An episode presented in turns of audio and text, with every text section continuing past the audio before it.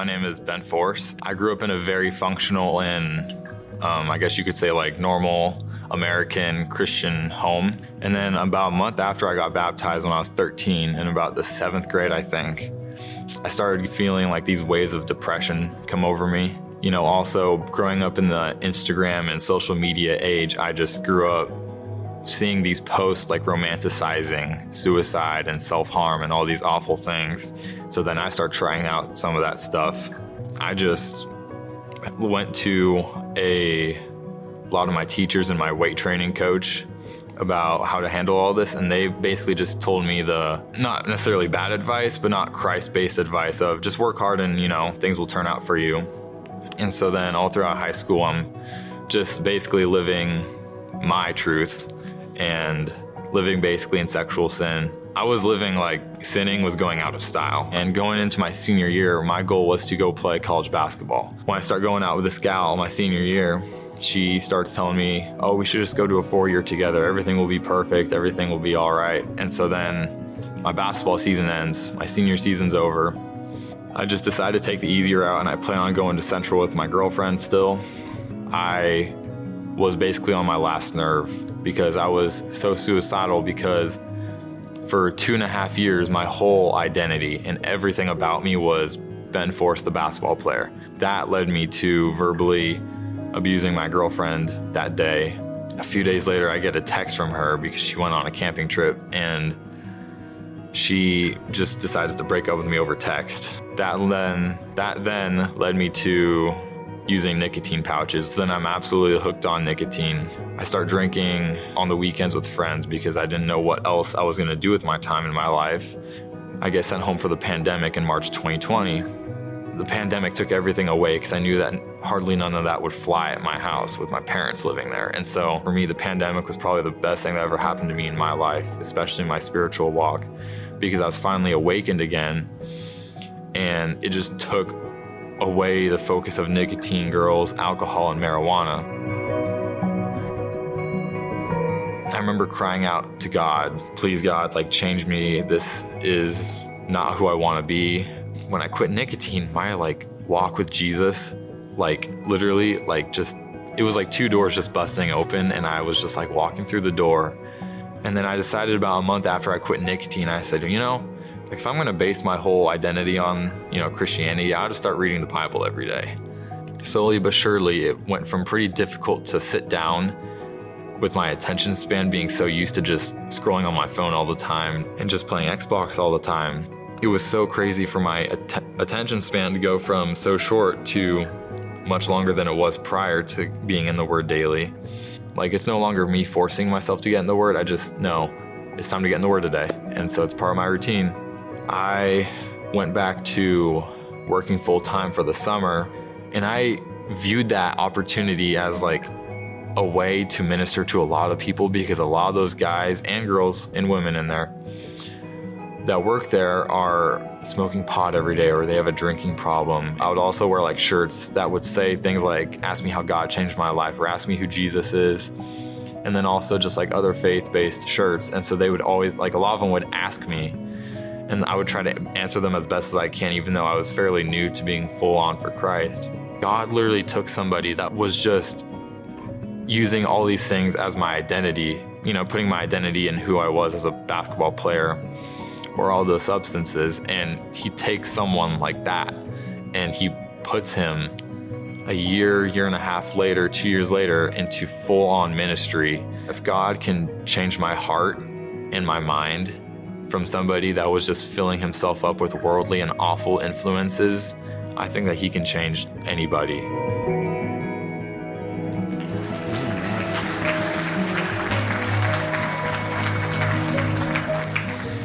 Amen. Good morning. I know what you're thinking, that Pastor Peter's got a dynamite sermon for us today. That's what you're thinking.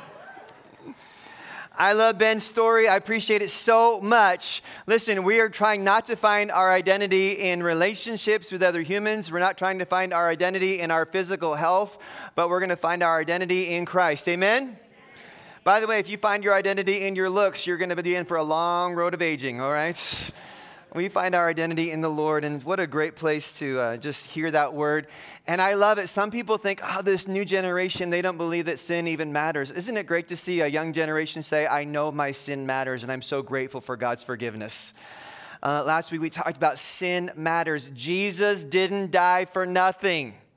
Hello? Jesus didn't die for nothing. We are living in a world, listen, we are living in a world who sees no need for sin, and so they see no need for a Savior. If we deny that we have sin in our lives, why do we need a Savior? So we need to know that our sin matters, but that we have a Savior who forgives. God does love you just the way you are. Hallelujah for that. But it's even better than that. He doesn't leave you stuck the way you are. What kind of a God loves you enough to leave you stuck in your sin? What kind of a God loves you to let you just kind of, you know, slowly march into hell? Our God loves us enough to rescue us and forgive us and redeem our lives. I love what Jesus has done in our lives. So, uh, Ben, thank you for challenging us and encouraging us with that thought. Let me remind you today that life is about relationships. We're not here to collect stuff. I'm going to challenge you this summer to make some memories with your family.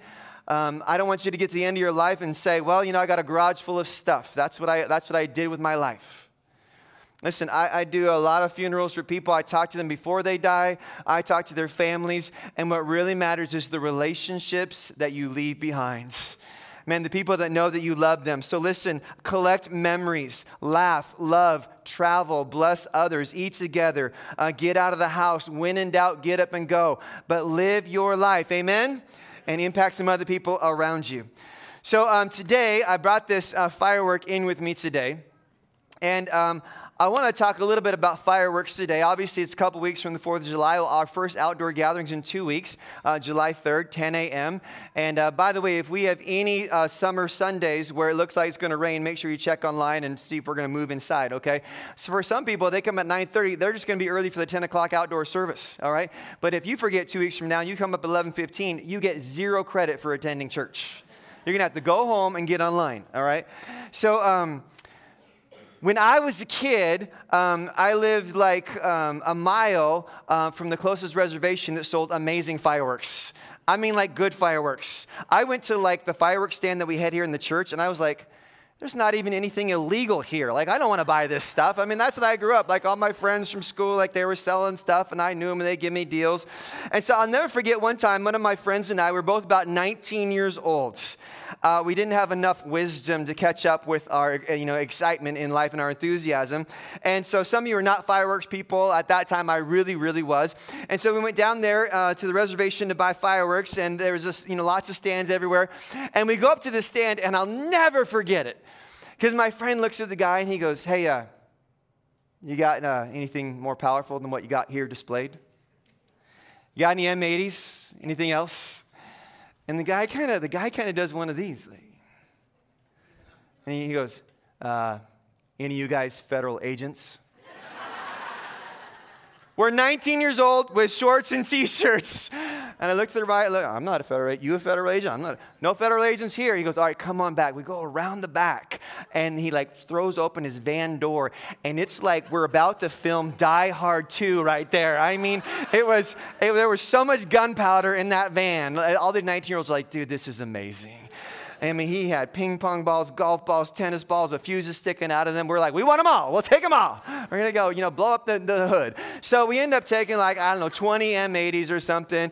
And we go back to my house. We find an old pot like you would put on the stove. And we, um, one of us would light the M eighty. The other one would drop it. We take off running. And it would seriously blow that pot like one hundred, one hundred fifty feet in the air.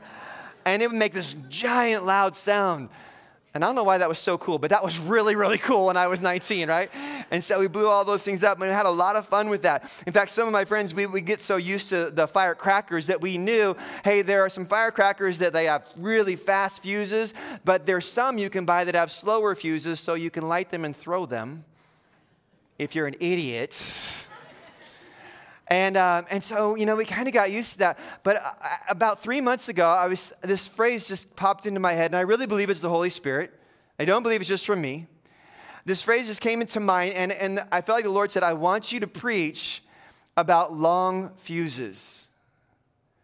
I want you to preach to the church that we're not to have a short fuse when it comes to anger, impatience, and their driving. I just threw that last one in, all right? Getting a little quiet in here. I hope somebody at home's, you know. Listen, sometimes in life we walk around with a short fuse. It doesn't take much from your family or another driver or a coworker to set you off. That, that you can respond in anger and rage and impatience, and you're going, wait a minute, I'm supposed to follow Jesus. And today what I want to challenge you to do is to not live your life with the short fuse. When someone cuts you off, wouldn't it be great if you're like, that's not going to ruin my day, God bless you. When the boss is a jerk and everybody else is wigging out, you kind of go, okay, well, how can we do what we need to get done here? I mean, when, when your family is difficult and you want to blow up, or your mind begins to fantasize about, you know, the angry things or the things you want to say or do, or you begin to, you know, cuss people out in your mind. None of you would do that. This side of the room might do that. But instead, that you might lengthen the fuse in your life. Wouldn't that be great? That, that you didn't live your life constantly being set off so easily, because you have a grace about you. Come on, you have what the Bible calls patience. It's a fruit of the Spirit of people who have the Holy Spirit in their lives. Hello? Lord, help me to not be an angry person. Help me not to be an impatient person. But Lord, help me to develop a long fuse, so when things go really south and people are really difficult, that I don't lose my cool and I don't disappoint you, God, in my life. If you have your Bible, you can turn to First Samuel chapter twenty-five as we talk about this today, um, not having a short fuse, but having a long fuse. Recently, I told one of my family members, I said, hey, just want you to know, I've got a really short fuse today, so don't set me off. That was a mature moment in my life. I get it that we want to communicate with people like, I've had a rough day, but if I've had a rough day, that doesn't give me any right to, to spew on somebody else around me. My circumstances don't need to hurt other people. And by the way, you don't want people walking around on eggshells around you. Stay away from Daddy's had a rough day, or, or you know, man, we don't want to be that person. Have a long fuse in your life, whatever it takes. So here's the question. Do you ever have a short fuse in your life? And if so, when is that? Do you ever have a short fuse? I'm going to tell you a secret about my life. I've said it before. When my body is constantly in pain and I have car problems, I have a short fuse. I don't know what it is, but car problems just drive me crazy. Like, that's just one thing that's just like added to everything else. I do not want a car in my driveway that won't start. That, that just sets me off. And unfortunately, pain in your body is one too, and that's one that I have to deal with a lot, okay? Um, these are things that I'm aware of in my life that can really kind of shorten my fuse, and so I got to be aware of that and change that in my life. I think anger is an important emotion. And Jesus got angry. So we're all clear here that sometimes there is justifiable anger in our lives, yes? And we got to figure out when that is and when it's not. Today we're talking about, what does it take, how much does it take to set you off, and how can we be people who are filled with patience and God's goodness in our lives? God doesn't want you to live with a short fuse. Some of you haven't been to church in a while, you haven't watched church online for a while, and I believe the Holy Spirit is just going to be like, this is the sermon you needed to hear today. You need to lengthen that fuse. You need to be set apart from the world. Don't just do what your flesh, respond how your flesh wants to respond. And people here might be like, oh, Pastor, this is so great you're preaching this, because men really need to hear this, Pastor. Men and those anger issues. Pastor, unbelievers need to hear about this message. They need to, they need to stop having a short fuse. This is a message for everyone. Everyone. Does anybody know a mean lady? Careful, careful now. Don't, don't look at me like, well, I, yeah, I don't deal with anger. Like, you're a human being. I don't deal with impatience. You're a human being. In fact, um, do you know what the, uh, the King James calls that word patience? The King James calls it long-suffering. Ooh. You have a situation in your life where you're like, this has been a long-suffering, God, and I'm about to lose it. Patience with others and in your life. Lord, help me to bring home a long fuse. Some of us, your job is so crazy that you need to actually like take a moment and say, I'm not bringing all this stress from work and letting it hurt my family. Think about that. I'm not going to let all these financial worries hurt our family. Um, sometimes you have to stop and say, God, what am I going to do today to make sure I don't bring stress with me into the home or into this room, or into this gathering, or be with my friends? I want to change that. I want to have a spirit instead of patience in my life. You know, it's fascinating. We talk about margin uh, in money, like make sure that you give to God and then you save and you have some margin because tough times will come. And make sure you have some margin in your time. If it takes twelve minutes to get there, leave fifteen to twenty minutes before you have to be there, right? There's this thing called traffic. There's this thing called construction. You know, there's this thing called like losing your keys and having to go back in the house and get them, and now you're running late. And as we mature in life, we learn how to have margin in our, our finances and margin in our time. But wouldn't it be great if we had margin in our emotional energy, margin in our emotional health, that we have patience in our lives? Listen, uh, when you grow up, you realize that only you can provide margin for you. No one else can do that. So set yourself up for success. Little tip, I want to encourage you this. There comes a time in some days you go, today is just not a great day. Today's just a tough day, and so um, I'm going to spend the rest of today making sure tomorrow is a success. Have you ever done that? Like sometimes I would just like, okay, today's been rough, and I'm going to go to bed in an hour, so this is what I'm going to do. I'm going to make sure the kitchen is clean so tomorrow starts as a better day. I'm going to set the coffee. I'm going to lay out my clothes. I'm going to open up my Bible where I'm going to read it tomorrow, because tomorrow I want to hit the day with success running. There's something powerful and just wise about doing something like that in your life. And maybe today's a great day to stop and think about, how can I set up tomorrow for success in my life? First Samuel chapter twenty-five says this. David is a well-known man. He's been anointed to be the next king of Israel.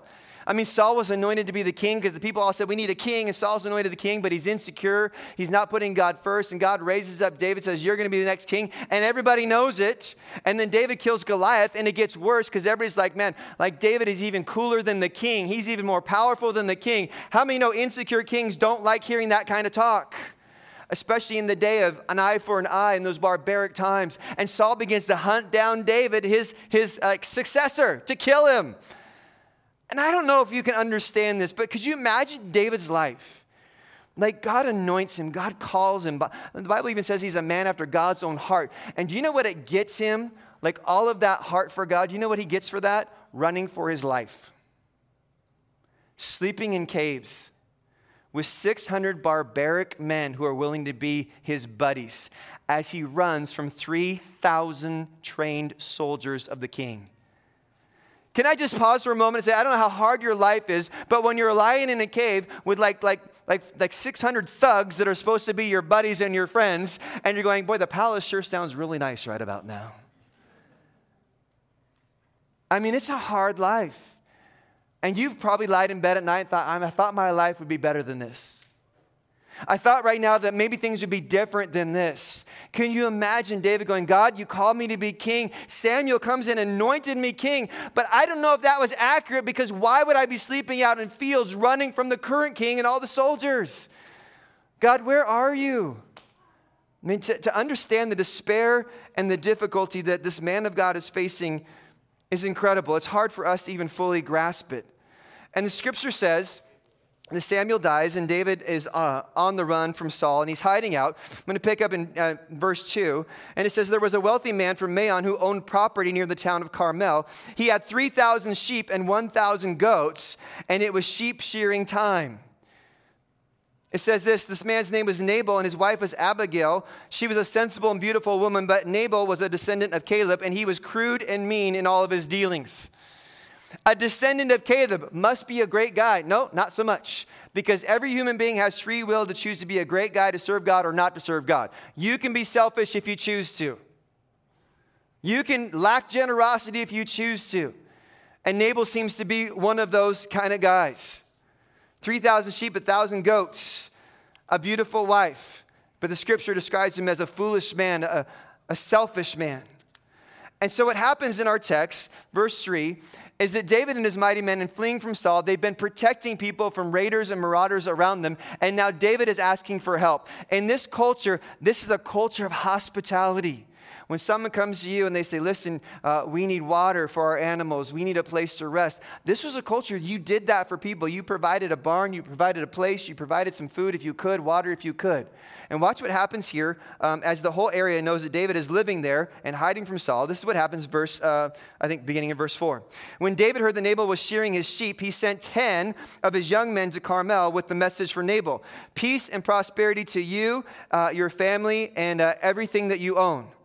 I am told that this is sheep shearing time, and while your shepherds stayed among us near Carmel, we never harmed them, uh, and no- nothing was ever stolen from them. We protected you. So ask your own men, and they will tell you this is true. So would you be so kind to us, since we have come at a time of, of celebration, would you please uh, share any provisions you might have on hand with us and your friend David? Ten men come and say, would you reward uh, the blessing to us? And of course, if he would do that, of course, they would again reward him, and it'd be a symbiotic blessing relationship, which was expected at the time. Verse nine, David's young men gave this message to Nabal in David's name, and they waited for a reply. Ten guys show up at the wealthy landowner's house, and they say, we protected you. David is in need. You know the situation. You know he's the next king of Israel. Will you help us out? There's only one answer here, and it's, of course I will help you out. You've taken care of my family. You protected me. You blessed me. You're the next king. Of course I'm going to help you out. But we've got a foolish, selfish, ungenerous person. This is what it says in verse ten. Who is this fellow David? Nabal sneered to the young men. Uh, who does this son of Jesse think he is? There are lots of servants these days who run around from their masters. Should I take my bread and my water and my meat that I've slaughtered from my shears and give it to a band of outlaws who come from who knows where? Whew. There's just some stupid ways to respond in life, isn't there? And this is one of them. This is a time where it's an, it's an obvious decision. And David and his men are in the area, and they're in need, and you're the guy that can help them, and you say no. It's foolish, it's selfish, it's insulting. He insults them, and his ten men incredulously go back to David and say, we're not getting any help from Nabal. I bet you on the way back they go, Do we, should we tell him how, how insulting his answer was? Should we really be honest in what he really said? You know, they go back, and they tell him the truth. David is told what Nabal says. So David's young men returned and told him what Nabal had said. And here's the answer, verse thirteen, get your swords. David strapped on his own sword, and four hundred men started off with David. It's one of those moments in a brutal time of history where he said, you know, like, may God deal with me ever so severely if there's one member of his family surviving by tomorrow this time. That's, that's who he was. He is set off. And church, I want to just challenge you for a minute. Maybe David doesn't have a, a long fuse at this moment. Maybe like he's tired of living with these barbarians. Maybe he's wondering, God, where are you at? Uh, maybe he's sleeping or not sleeping long nights on rocks outside while, while scouts are saying Saul's coming from the east. His soldiers are coming to kill you. And he goes and asks for help from somebody who he has helped. And they respond with a giant, you fill in the blank. And David just doesn't have any patience. His anger is just set off in a moment. And church, it's going to get ugly when we live our lives like this. David's living his life like this, and he's about ready to go bring his vengeance, not God's. Listen, do you know who David was known for? David was known for being a man who let God fight his battles for him. And he's decided, to heck with that, I'm going to fight my own battle. I'm going to go off on this guy. And then everyone will know, next time David asks for help for his men, give it to him. And he responds in immediate anger, immediate impatience with a short fuse. Something has to save the day or someone. Abigail, the wife of Nabal, hears about what's happened. She knows David's coming. She knows he's a man of war. She knows what's going to happen to her family.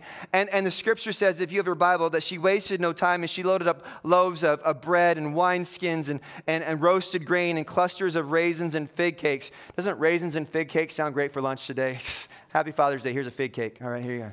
You have fruit cake tomorrow too, right? But that's what they wanted. That's what they, and sh- listen, What a, what an incredibly wise woman that she loads up all this food and she goes and she meets David. Listen, you know what's on the line? That, that her sons and daughters were going to be killed. At least her sons for sure. And what she does is tremendously brave and courageous. And she, she goes to meet David because she's the one who can save her family. And she meets him and she honors him. She says, the Lord has kept you from murdering and taking vengeance into your own hands, and let all your enemies and those who try to harm you be as cursed as Nabal is. And here's a present that I brought you. Please forgive me if I've offended you in any way. She humbles herself. Listen, listen, women already know this, but I'm going to tell everybody here today. She brings him food, and she affirms the heck out of him.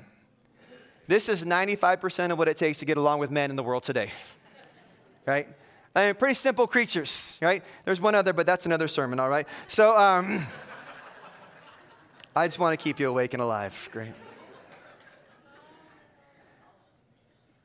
Men are somewhat uh, easy to understand typically.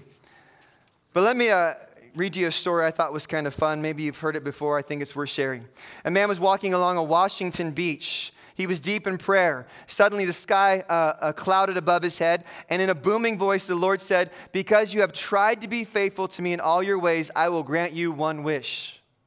Sounds more like a genie to me, but in the story it's God, okay? So the man said, um, okay, God, build a bridge from uh, ocean shores to Hawaii so I can drive there anytime I want.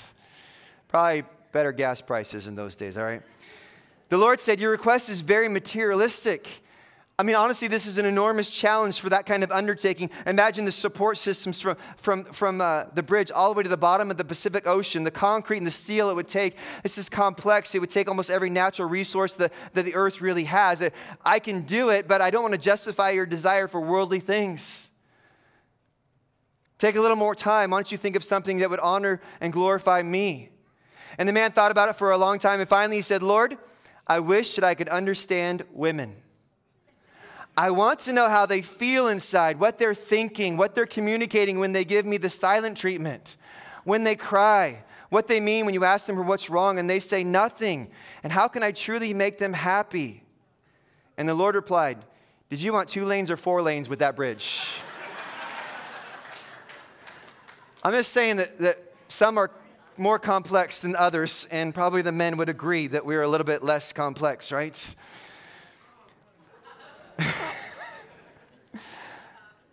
The Lord um, was with David, and David continually asked God, Lord, would you intervene in my life? If you read the Psalms, it's all about, Lord, would you intervene? My enemies, are they surround me. Would you intervene? You know what it's about? God, be my refuge. I love those words. Lord, would you be a shield to me in my life? And Lord, would you be my shelter? My stronghold is not my money. My stronghold is not my physical strength. No, my shelter, my stronghold, my strength comes from the Lord. That's what David had decided. And then David thankfully listens to a wise voice. He listens to Abigail, who has a long fuse when he has a short fuse. And it saves him from sabotaging his life, his ministry, his reputation, from having blood on his hands. And the Lord deals with Nabal on his own. Listen, I want to uh, pause for a moment today, and I want to give you six uh, words of wisdom. If we're going to have long fuses in our lives, and there's there's six things, I just think they're practical things that I want to help you out with. So if you guys will go ahead and put um, those on the board. Um, let me just challenge you with these thoughts, and you can take a picture of this at any time if you'd like to. I want to challenge you with this thought. Would you pinpoint the source of your frustration? What happens sometimes in life is we walk around angry at the world, and we don't even know what it is we're really most angry about. Something might have happened at eight thirty this morning, and all day long, you've been frustrated and difficult to be around, and you don't even know what it is you're upset about. Anybody? And sometimes you're like, man, people are like, man, what's wrong with you? You have to stop and pinpoint, hey, what is the source of my frustration? Like, like I, today was a normal day. I was myself. What happened? What happened in third period at school today? What, what happened in that meeting today? When I got that text and I got angry, what? Oh, pinpoint that source of your frustration. The other one, second one is this. Intentionally think about the things that are going right, because it's easy to think about everything going wrong. You don't need help with that. But sometimes you have to call a time out and say, you know what? I'm going to think about all things that are going right. What's going well in my life? I'm going to count my blessings, not just count everything going wrong. The Bible says it's really clear that you need to stop and think about things that are true and honest and trustworthy. You have to intentionally do that. The third one is this. Identify uh, what you do and what you do not have control over. Listen, do not let your boss or an, uh, an enemy or a critic have control over your life. Sometimes you have to stop and say, you know what, I don't have control over that. I, I can't change that, and I'm not going to let it ruin my day. And just understand what you have control to do and what you don't. Number four, take, uh, talk out your feelings with someone you trust. Some of us, we are bottled up tight, and we don't have a person we trust to say, this is what I'm really going through. Maybe it is more men, but maybe it's not. We are, we are. Listen, let me just say this. You're a powder keg of emotions and you don't have anybody you can really say, here's where I really am at. You don't have anybody you can be vulnerable with, anybody you can share your dreams and your, your anger, your frustrations with, and be honest about it. Man, you need that to talk out your feelings with someone you trust, because are you really going to live out the rest of your life just like a powder keg inside? I'm telling you, it's not worth it. There's somebody that you can talk to. There's somebody you can trust. Find that person. Play out the scenario. Uh, play out, watch the film in your mind. Man, when that person gets home, I am going to give it to them. I can, when I walk into that meeting, they're going to, oh, listen, if you do that, what is going to be the consequences of that the rest of your day? Where, where's this going to lead if I give full vent to my short-fused anger? If Pastor Peter gets arrested for road rage in Seattle, that's probably not going to be a good thing. And probably not for you either. Where does this, where does this go if I don't learn how to have a longer fuse? And then uh, the last one, what can you do today to make tomorrow more of a success? What can I do today to say, okay, today's kind of rough. Tomorrow, I'm going to lengthen tomorrow's fuse today. In my life, I'm going to invite a couple of friends to come out uh, for a moment and help me out with an illustration really quick. And I, I hope this helps us as we walk through this. Thank you, guys. So, um, Alex and Aiden are going to help me out with this. Let's just say that this is this is your fuse right now, and let's say this is kind of short. Like I can stand in the middle and I can kind of hold both sides. Now, if we're going to live our lives differently than the world, and we're not going to give in to our impatience, and we're not going to give in to our anger, and we're going to live differently, it's not going to be easy. But when we start and like do some uh, specific things, and by the way, you can add your seven, eight, and nine to this. But what if I pinpoint the source of my frustration? You know what? Where things got off today was this, and we identify that and say, Lord, I need to I need to go back and deal with that. When you pinpoint that frustration, it's like you take a step back, and you lengthen that fuse. And then you stop and you intensely think about all things that are going right. Yeah, I could focus on all this negativity and all these things that people that hurt me, but I got some good people in my life. I have some blessings in my life. And you take another step back. And what do you do? You lengthen the fuse. And again, you identify uh, what you don't have control over. And you realize, I can't stop this. And you lengthen that fuse. Go ahead. They lengthen that fuse and step back. And again and again, talk out your feelings. Play out the scenario. Uh, what can you do today? And every time you do that, you take another step back. And all of a sudden, you've got this long fuse. And it takes more to set you off. Church, God wants you to have a long fuse. If you blow your top just the same as the world, where is the fruit of the spirit of patience and self-control in your mind and your heart? Let's be this rather than have short fuses. Thank you, guys. You can go ahead. You can give them a hand, by the way. That would appreciate that so much. So I don't fully understand why three months ago I just felt like God said, you know what? You're going to have to challenge people. I want you to talk about having a long fuse in your life. Maybe you're here and you're like, I know why, because I have a short fuse and I needed to hear that today. Um, I want to challenge you. Would you be different? Would you live your life with some patience? When you drive away from the church campus, if you're here live, I almost pray that someone pulls out in front of you. I just want to see if you're still here or not. So today, we want to stop and say, Lord, I want to live my life differently. I don't want to be that driver with road rage. I don't want to explode with anger on someone. I don't want to be impatient all the time. I want to be fun to be around, and I want to be hard for the devil to bring down. Would you bow your head to me for a moment?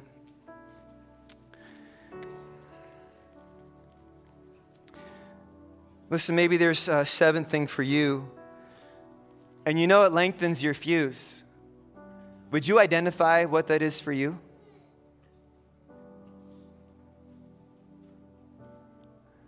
Maybe you're just not getting enough sleep. Maybe you need to say out loud, Lord, I choose to forgive. I have the power to forgive. And I'm not going to let bitterness take root in my heart. Maybe there's something on those six things that God says, no, it's time for you to actually implement that into your life. So let's do that in our lives.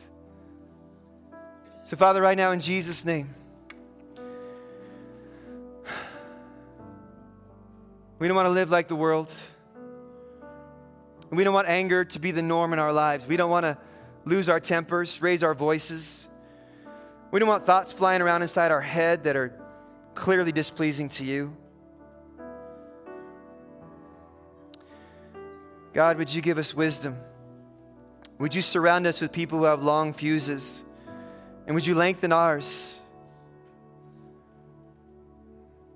And God, if we've been prone to be a person who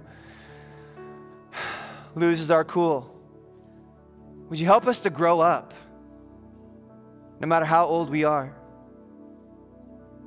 And if other people have a short fuse and respond in anger, Lord, help us not to respond in kind. Help the way that we live our lives honor and reflect you. So, Lord, today, would you lengthen the grace in our lives, the mercy in our lives, the ability to overlook an offense. Lord, make us hard for the devil to bring down.